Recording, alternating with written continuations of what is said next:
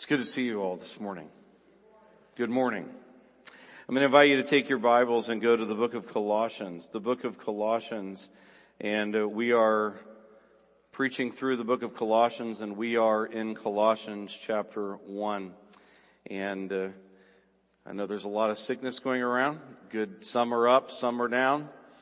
Some are back now and among the living. So um, nevertheless, we're glad. To, I'm glad to see all of you this morning, and um, grateful for how our hearts have been prepared for God's word. I am going to begin reading here uh, from Colossians chapter one and, and verse six, and the title of the message today is called "The Fruit of the Gospel." Let's stand in honor of God's word and let's read together. Paul says, the gospel which has come to you as indeed in the whole world it is bearing fruit and increasing as it also does among you since the day you heard it and understood the grace of God in truth, just as you learned it from Epaphras, our beloved fellow servant. He is a faithful minister of Christ on your behalf and has made, known to us your love in the Spirit. Let us pray. Father, we thank you for your holy and inspired word, and we pray now, Holy Spirit, that you will illuminate our hearts and our minds that we may see Christ high and lifted up. We pray that you would uh, do your work of transformation in our hearts, conforming us to the image of your dear Son.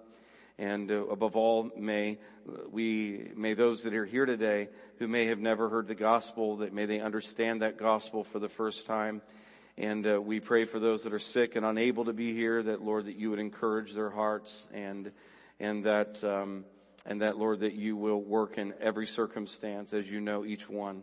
We love you and praise you and ask for the filling of the Holy Spirit, and that the word will be go forth in power and in truth. In Jesus' name, Amen. You may be seated. Today we are going to continue our study in Col- the Coloss in our Colossians series. And uh, we've entitled this series, Christ Sufficient, Christ Supreme.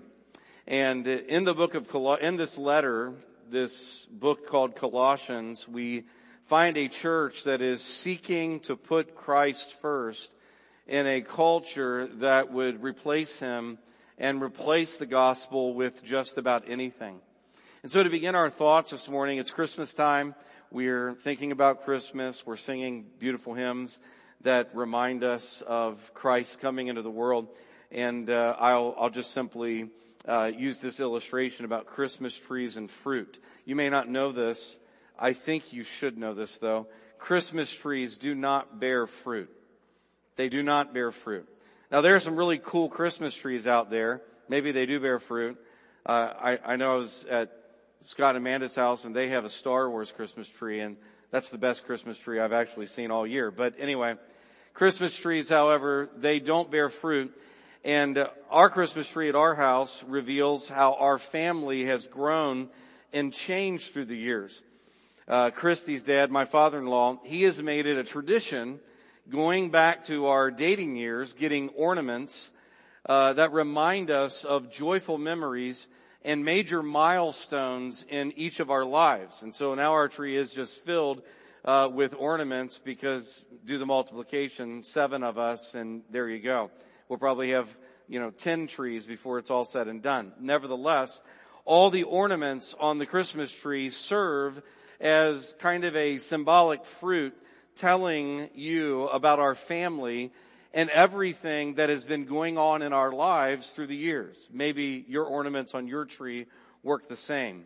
Well, I bring that up because eh, this passage that we just read is really, it is an expression of thankfulness and prayer that Paul makes as he's beginning the letter. And this passage is like that Christmas tree. You read it and you see all the ornaments of growth that have uh, taken place in the life of this church. All the things that have been happening in this little church and why it makes Paul so thankful to the Lord for them. This church is marked by faith in Christ, love for one another, and a hope that abides in heaven. But the question that we might ask is, how did all these things come about? How did all those ornaments get on the tree? How did all that fruit appear? How did these things come about in these believers' lives? And the answer to that is, is that it is all through God's work of grace in their lives through the teaching and preaching of the gospel. The existence of this church to whom this letter is written is really the fruit of the gospel. So in light of that, here's the, here's the central truth in, in these remaining verses in Paul's thanksgiving. It is this, the true gospel is at work in the church. In fact, I'm just going to stop right there. That's what I want you to walk away with. I just want you to walk out of here today saying, you know, after looking at that passage in Colossians, it is clear that the true gospel is really at work in the church. And it is bearing fruit in our lives as we share it with others. But the big banner over the text today is the true gospel is at work in the church. So how do we see that key truth? How does the gospel work? What's Paul say here that shows us how the gospel works? How were they, these Christians in this church, just like us sitting here today, how were they to make sense of what God was doing in their lives? And so here's what you're going to see. You're going to see three things. One, you're going to see first the, that the gospel shows up into their lives. The second thing you're going to see is you're going to see the gospel is at work in their lives. It produces growth. And then the third thing you'll see is, is that the gospel is to be shared. Those are the three things. And, that, and, that's how you're going to see the gospel working in this church through these verses today. So let's look at the first thing. The first thing is this. The gospel is for the world. Or b- before we consider that, let me say it this way. The gospel shows up. That would really be the first point. I didn't change it on the outline, but the really, the real point about the gospels for the world is, is that the gospel shows up. Look at the text in front of you.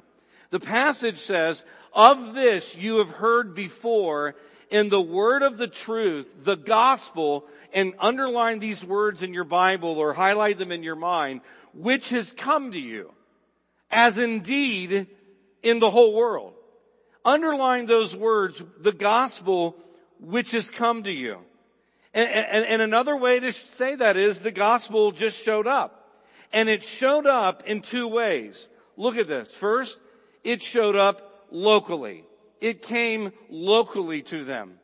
The gospel had come to them on a local level, to the community, to the city of Colossae. And so what Paul does here with that phrase, which has come to you, you could literally just translate that has entered your lives. That would be a rough translation.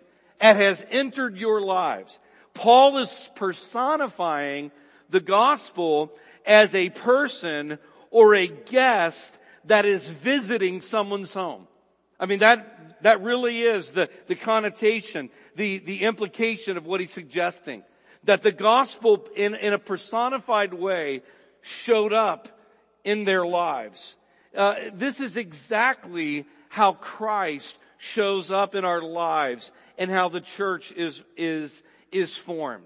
Uh, let me give you an illustration out of Jesus' lives, out of his life. Uh, do you guys remember Zacchaeus? Everybody remember Zacchaeus?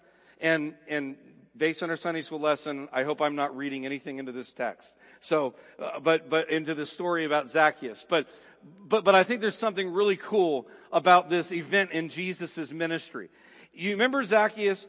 Jesus was passing through Jericho and the crowds were pressing in upon him. And here this guy, he was short in stature. He was a short guy. He wanted to see Jesus. He was a tax collector. And so in order to see Jesus, he couldn't see above all the people standing on the crowds, and it'd probably been awkward if he would have gotten to somebody's shoulders. So he climbed up a sycamore, a tree. And when he climbed up that tree, he just wanted to get a glimpse of the one that claimed to be the Messiah. And if you remember, Jesus stopped as he was walking. And do you remember what he did? The scripture says that he looked up in the tree and he looked at Zacchaeus and he said to Zacchaeus, Zacchaeus, come down from there. I know all the kids right now, you're thinking that, that Sunday school song, Zacchaeus was a wee little man, alright? So, but he did. He looked up to the tree and he said, Zacchaeus, you come down. And you know what he said? For I must stay at your house today. The Bible says that Zacchaeus hurried down and he joyfully received Christ and went to his home. Jesus showed up in Zacchaeus' life. Now some of you would be horrified because unexpected guests stress you. That's how it is in my home. And my wife wants to yell amen right now. Right? An unexpected guest stresses you. If a guest is going to show up, you have to sweep the house, you have to wash the dishes, you have to scrub the bathrooms, light the candles, and make sure everything is perfect. So Jesus doesn't wait for people to get their houses in order. In other words, he doesn't wait for them to have their lives in order. He might have showed up in Zacchaeus' house, but the truth is, Zacchaeus' life was a mess, wrecked by greed and materialism and dishonesty. But Jesus showed up in his life anyway. And the illustration serves this. He just shows up in the lives of sinners. That's what Christ does. He shows up in the lives of sinners like Zacchaeus, like the Colossians, and like you and me. And when he does, do you know what he announces? Just what he announced to Zacchaeus. Today, salvation has come to this house, for the Son of Man came to seek and to save that which is lost. Now see that illustration? That really is just kind of in line with what Paul is saying. Paul says here, that's how God works. He shows up. And baked into the gospel itself is that idea. Christ took on flesh and he entered into the world. He showed up on the planet. He tabernacled among us. And John says that we beheld his glory, the glory of the Father in grace and in truth. Aren't you glad that that is how God works? And for us today, Jesus is in heaven. But he shows up, or he is show, he is shown up in our lives through the preaching of the gospel and through the saving power of Christ's death on the cross and resurrection from the dead. You didn't find the gospel, the gospel found you. The Colossians didn't find Christianity. Christianity found the Colossians. And Paul wants them to know that that is exactly how grace showed up in their lives. Now maybe you're here today and you're here because you figure you need to get back in church. Or maybe you're here because you just wanted to check out what's going on, check out the new pastor, or you're in a tough place in life. I don't know why you're here. But you have come to church. But right now, the gospel is presented to you. It is before you the truth that Christ has died for your sins, that he is risen from the dead, and that through faith in him, you can be forgiven and you can know that he is Lord worthy to be worshiped. And so the good news is, is the gospel in some sense has shown up to you. The question is, if you're here today and you're not a Christian, is will you receive it? Will you enter, will you enter into his rest and salvation? You simply must believe and call on him today and you will be saved. But for every Christian here today, and for the church here to whom Paul writes, he wants them to realize that the gospel has come to each person individually in our conversion experience, but it also is what has formed us as a church. So the gospel has formed us as a church locally. It has shown up in our lives. Now the second thing you see here is the gospel not only shows up locally, but the gospel spreads globally. Isn't that what the text says? It says that this gospel, which has come to you, has entered your lives, in saving power, he says, as indeed in the whole world. In other words, it's showing up everywhere. It's spreading everywhere. So the, at the same time it has entered into the Colossian people, their lives, the gospel has gone out into the world. And so Paul demonstrates that there are local churches, but that the Christian faith is not a local faith. I want you to get that. The Christian faith is not a local faith. It is not a regional sect. The Christian faith is not a mystic or religious experience. The Christian faith is a global announcement that salvation has come to the entire world, which is exactly what God promised in the Old Testament. Consider what Jesus said in Matthew chapter 24 and verse 14. He said, in this gospel, this good news of my coming, the kingdom of God coming into the world, will be proclaimed throughout the whole world as a testimony to who? To all the nations of the world. And then the end will come. And so even Jesus in his ministry understood that the news about his coming was not just for the Jewish people. It wasn't just for the people in the nation of Israel. This news of his coming, it was for everybody. And so today we can say that that message of the gospel really is a global message. Because there is no message, there is no person that has had such a global impact like that of Jesus Christ. Christ is the Savior of every continent. He is the Savior to every country. He is the Savior to every county. He is the Savior to every every county, every city, every community, and to every citizen of every nation. There is no other Savior. And wherever the gospel has been proclaimed and sinners have been saved by God's grace and churches have been founded, there are people who worship Christ as Lord. That's what Paul wants these Colossian believers to know. He wants them to know that the Christian faith is not created by regions or cultures like other false religions.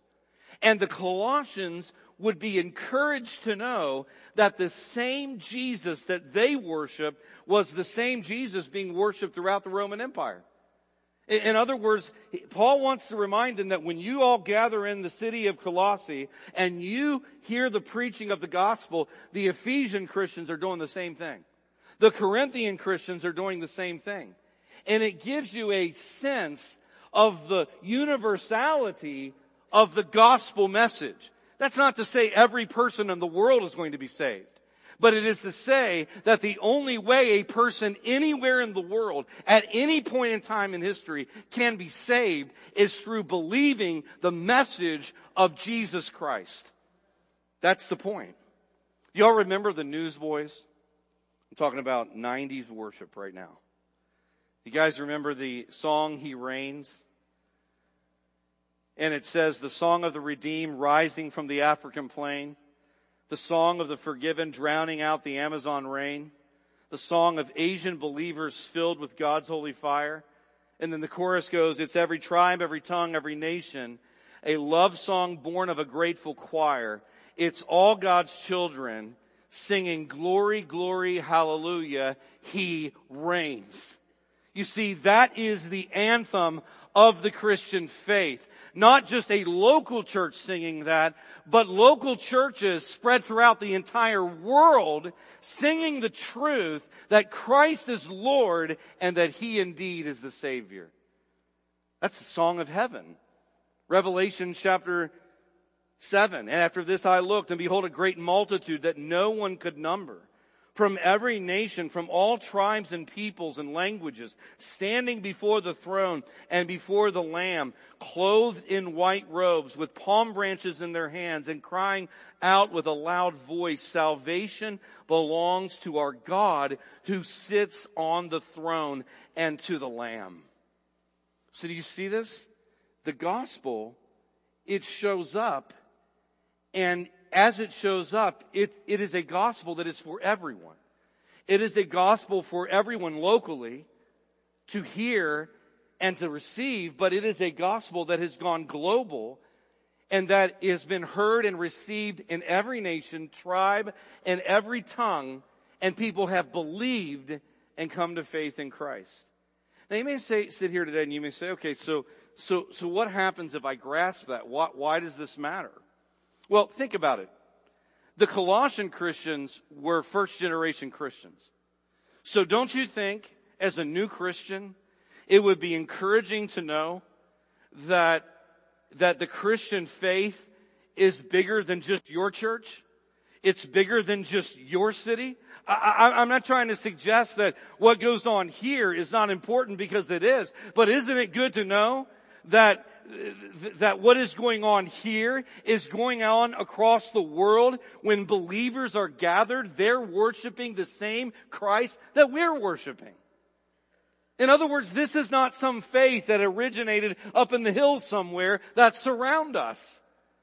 This is the global message of salvation. We worship, brothers and sisters, we worship the Lamb of God who came to take away the sin of the world. The one mediator between God and man, Jesus Christ. And we join with every believer to worship Him. That's one of the joys of going to things like Together for the Gospel or other conferences that you could attend.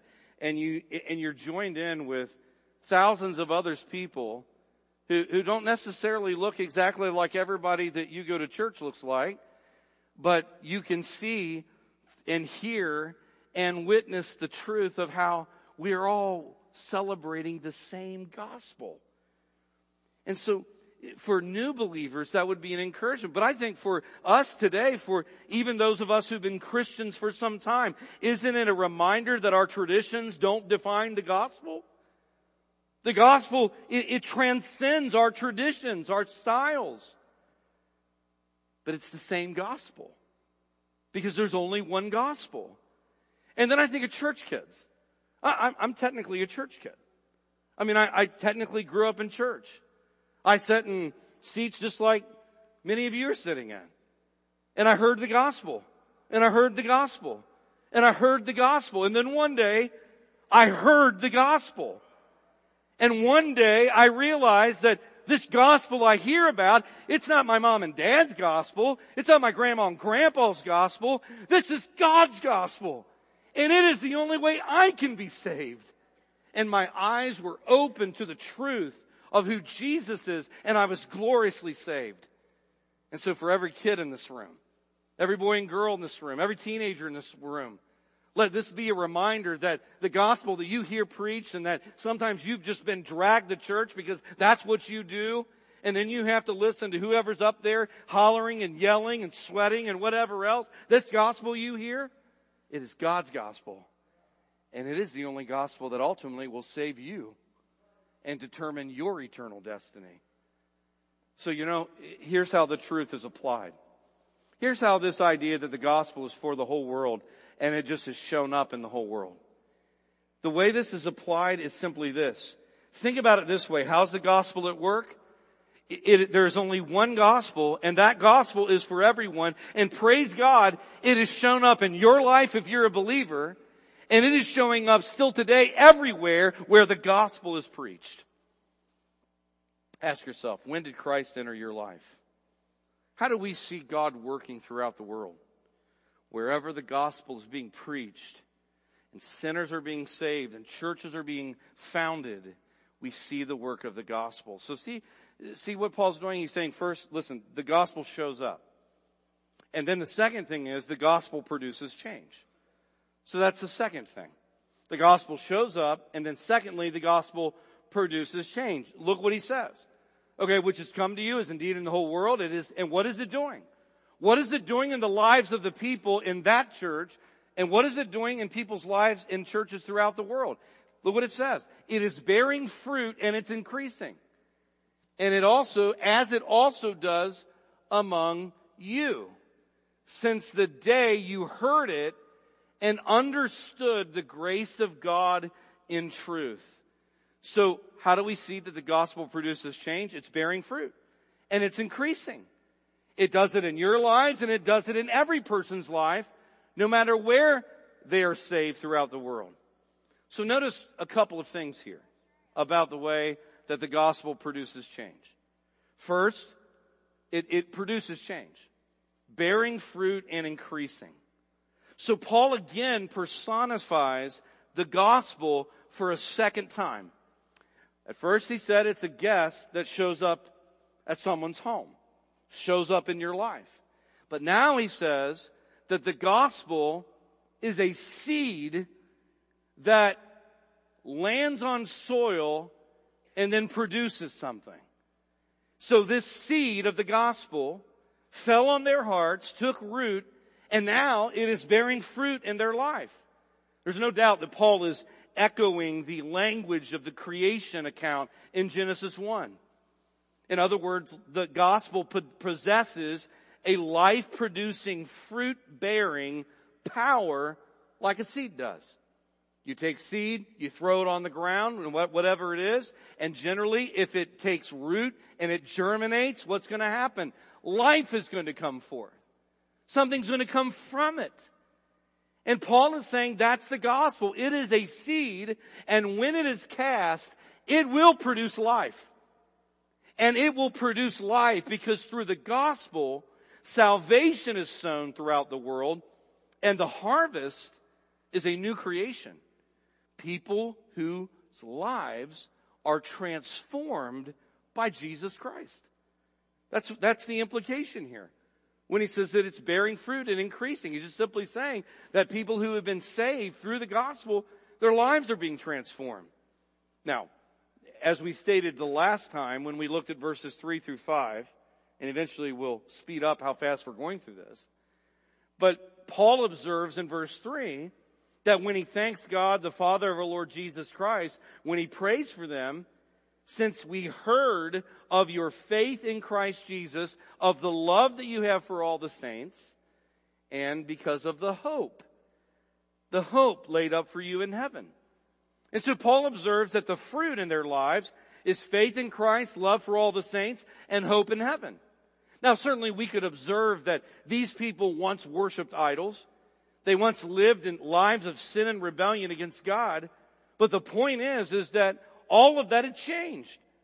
And what Paul said to the Corinthians is true of the Colossians. If any man is in Christ, he is a new creature. The old has passed away. Behold, the new has come. In other words, they're new people. They're the new creation that is being formed or created through the gospel rather than the seed of Adam. And so the point is clear is that the gospel produces change in our life. Now listen, there's not a person in this room who would stand up and say, I'm a Christian and I believe the gospel of Jesus Christ and God has saved me.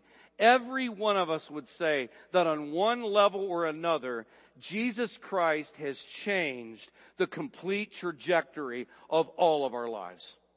All of our lives. That is not to suggest that I have it together or that anyone in this room has it together.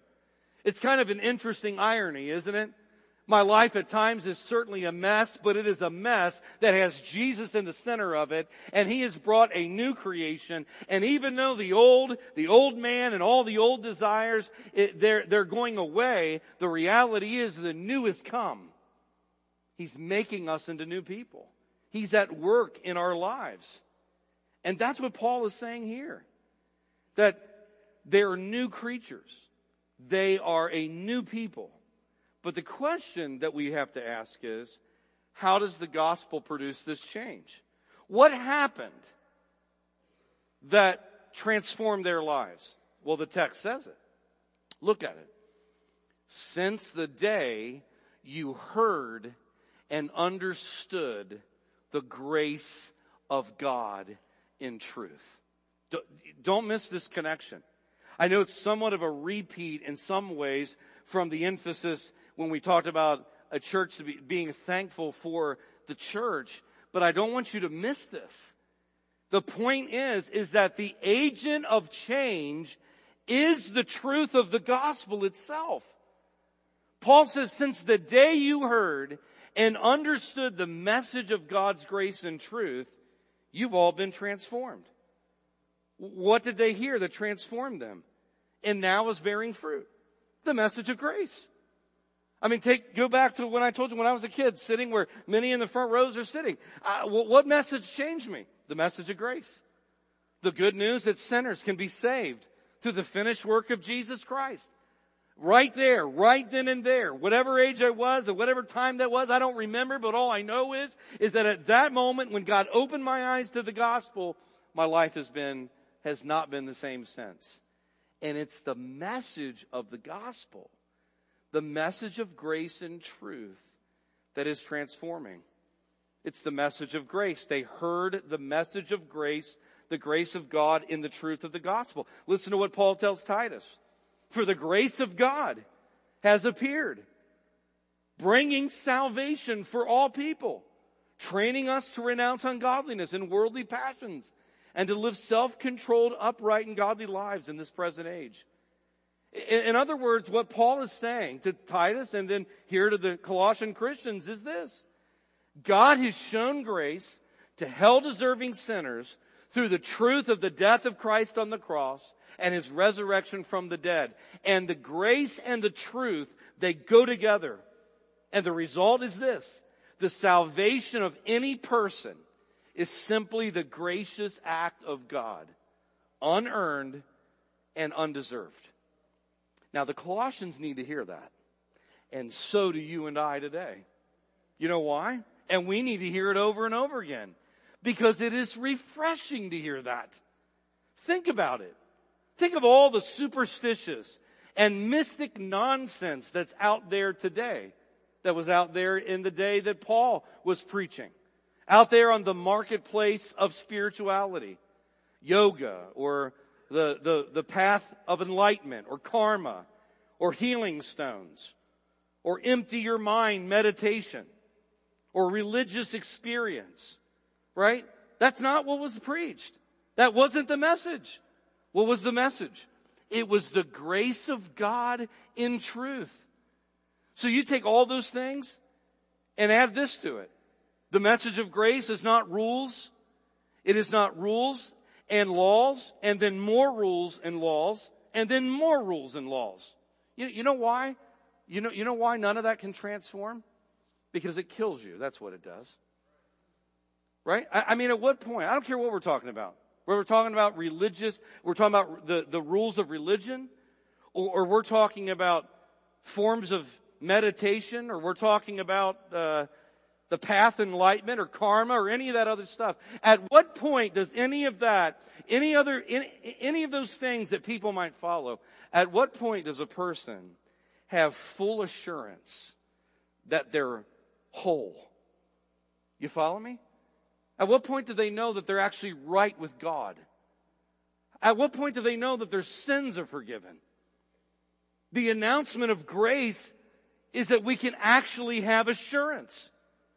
And, and, and I believe, without any doubt, that the most distinguishing characteristic of the Christian faith is this. You ready? It's grace. You can't overpreach grace. You can't overemphasize grace. You can't outdo grace. When people raise and say, well, wait, no, we, we gotta be careful. We don't, you know, uh, Martyn Lloyd-Jones says, you preach grace and then preach more grace and preach it in the, in the form of grace that comes through the gospel. Grace is, it is truly the most distinguishing mark of the Christian faith because it's refreshing. It truly brings peace rooted in Christ. Have you ever seen those old Mountain Dew commercials? I'm talking about in the 80s, right? The 80s commercials. It's always summer and everybody is always either at the creek or the river or the lake, right? It's hot. Everybody's having a good time, but they look exhausted, right? And then this guy who looks nothing like me, like swings across on a rope. No, that was another one. He and his, he and his girlfriend jump off this 20 foot cliff. That's not me, right? Looks terrifying. He lands in the, in the river and then the next scene is he's shaking his hair and the water's going everywhere. And he and his girlfriend are drinking that Mountain Dew. and then the, the line comes across the screen. Give me a Dew. Just make it simple. Give me a Dew. And it's completely refreshing and it's totally renewing. I know that's a terrible illustration, but the point is, the point is this. The grace of God is truly refreshing. In fact, I would say that the most earth-shaking, groundbreaking, life-changing, mind-blowing, soul-refreshing message of Christianity is the grace of God. Grace is the heartbeat of the gospel. And it is Christianity's gift to the entire world from God himself. And so that's what God uses to bring sinners to himself. I mean, that's what he says. He says, since you day you heard it. And, and, and, here's the reality. Every one of us sitting in this room, listen, you didn't get here in the status of being a Christian because you thought it made sense. You didn't become a Christian because you heard a great apologetic argument. I'm not saying you might, you might have heard a lot of good apologetic arguments. But you became a Christian because you heard, for God so loved the world that He gave His only begotten Son, that whoever believes in Him shall not perish, but have everlasting life. You were in a Sunday school class somewhere and you heard that it is by grace that you are saved through faith and that's not of yourself. It is a gift of God. You heard of the amazing grace, how sweet the sound that saves wretches like me and like all of us. And when you heard the message of grace, the Holy Spirit brought you to the cross and you believed. And from that moment, that's what Paul's saying. From the moment you heard it and you understood it and everything that it meant, that God forgives you fully, accepts you completely, at that moment your life began to be changed by the message of grace and the truth of Jesus' finished work. Now I get it. You may say, well, I didn't seem as excited as you are when you're up here talking like that. That's why but look at the text. Paul's not talking about an emotional feeling. He's just talking about the truth, heard, understood, and then in the heart, embraced, and then begins to work. That's how seed works. Seed is thrown, lands on the ground, takes root. The water germinates it. The Holy Spirit germinates that gospel. And then suddenly out of the ground is a tree or a vine that produces fruit. That's our lives, believers. The gospel landed, took root. The Spirit germinated that seed. And here we all, all of us at different places in our Christian lives, transformed by the power of the gospel. So here's the truth applied. How's the gospel at work? Well, first it shows up shows up in that city, shows up in their lives, shows up all over the world. And then it produces change. The gospel has fruit bearing power through its message of grace. And I'll simply add this. How is the gospel bearing fruit in your life? Think about that. Think about the ways that God has transformed you. I get it. None of us would say we are what we hope to be one day, but we certainly, with John Wesley, can say we're not what we once were, all because of Christ. But let me ask us this as a church. Are we committed to the message and to the culture of grace as gospel people? That's what people need to find when they're in our midst. We, they need to find a kind and gracious people because we have received the kindness and grace of God. That, that brings me to a third and final point. So the gospel showed up. See how Paul shows how this all works? The gospel showed up. It came to them. And then after it showed up like a guest, it, it showed up like seed falling on a ground, on the ground it took root and it began to tr- change them. It began to produce change. But then the third and final thing is this, is that the gospel, the gospel bore fruit because someone shared it with them. So the third thing we see is the gospel must be shared. That's the third thing. Look at the text. Just as you learned it. Just as you learned it from Epaphras, our beloved fellow servant. He is a faithful minister of Christ on your behalf and has made known to us your love in the Spirit. How did the gospel show up? How did it suddenly get there? How did it begin to transform their lives? Because someone shared it with them. So this morning, observe this, that the gospel must be shared. Believers, we must share the gospel with others. You know why? Because God has ordained both the message of salvation and the means for salvation. Nowhere does Paul just say kind of mystically arrived in Colossae. Some guy named Epaphras believed the gospel and then he went to his city and he began to tell others about Christ. No one will be saved apart from our telling others about Christ. Salvation is completely by God's grace Yet God in His sovereign providence chooses people like you and me to make that grace known. Isn't that what Paul says in Romans chapter 10? How then will they call on Him in whom they have not heard or have believed, not believed? How are they to believe in Him of whom they have not, never heard? And how are they to hear without someone preaching, telling, sharing the gospel? So I just want you to think about this idea. Think of it in two ways. Think of it personally. Church, think of it personally. I think the, the personal implication is you and I need to be intentional wherever God has you. That's where you start. You say, okay, I need to share the gospel. Well, well, who, who, should I share, share with? Maybe you're in a situation where you wake up every morning and you know what? All you have are these little faces who need you to feed them and need you to change them and take care of them. Who do you share the gospel with? Start there. Start there. God's given you, God's given you an audience and guess what? They can't even respond to you. They can't even get mad at you. Take advantage of it. Start there. I remember, I remember when, I don't know, it's like this light bulb went on off my head. You hear all this preaching about the Great Commission, and I got to look at how, how's my wife? I mean, how do we fulfill, where do we start with that? And like, I, I would look at all the things that she was struggling with, just as, with all these kids so I remember, you know what? We need to be sharing. We're, we're, worried about everybody else, but we need to also be worried about them. Worried in the sense that we be faithful sharing the gospel.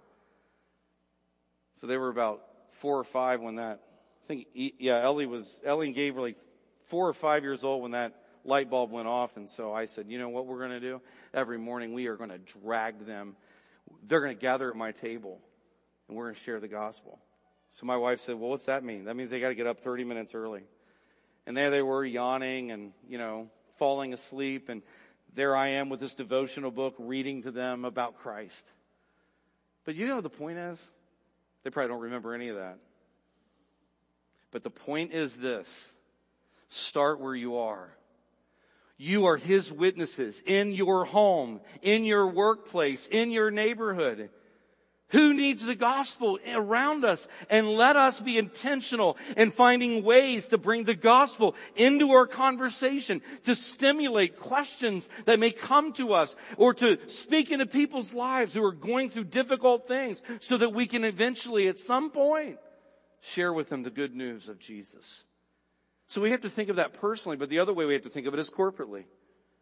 Let us as a church pray and strategize how we can evangelize and in fact, to that degree, as God called me here to be the pastor of this church, I, I, look forward to, to thinking through how do we reach others around us with the gospel?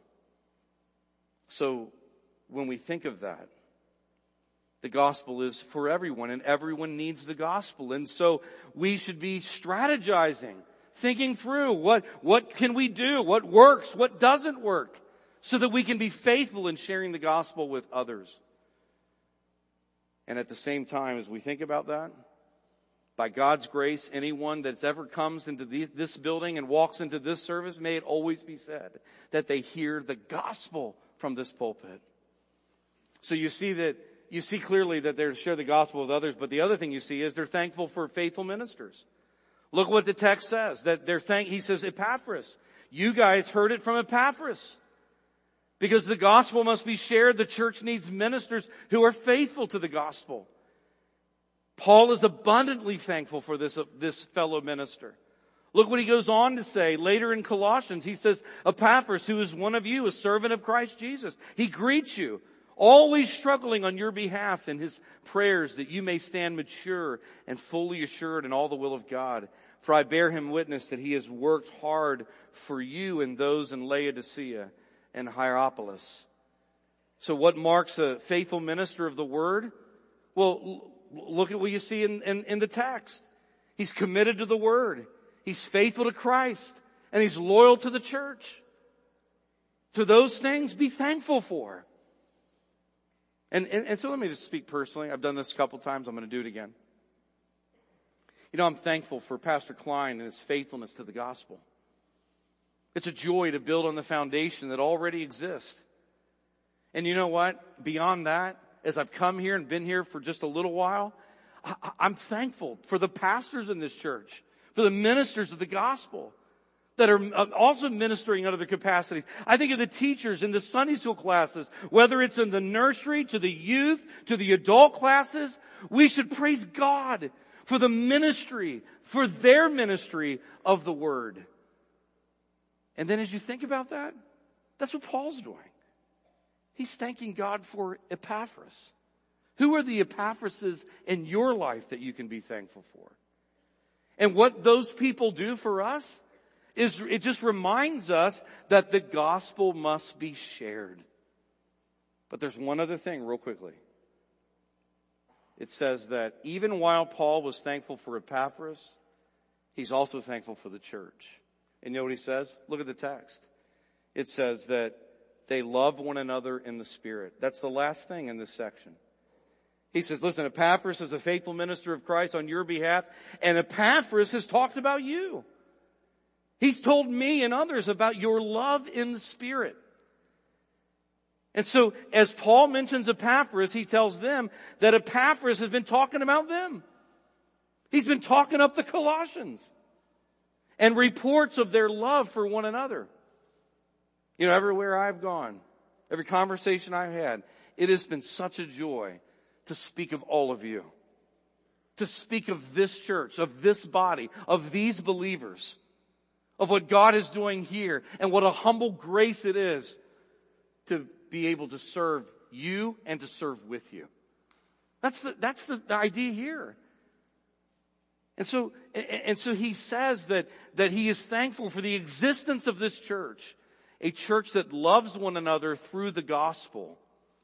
And it's clear that Epaphras considered this church in Colossae a gift from God.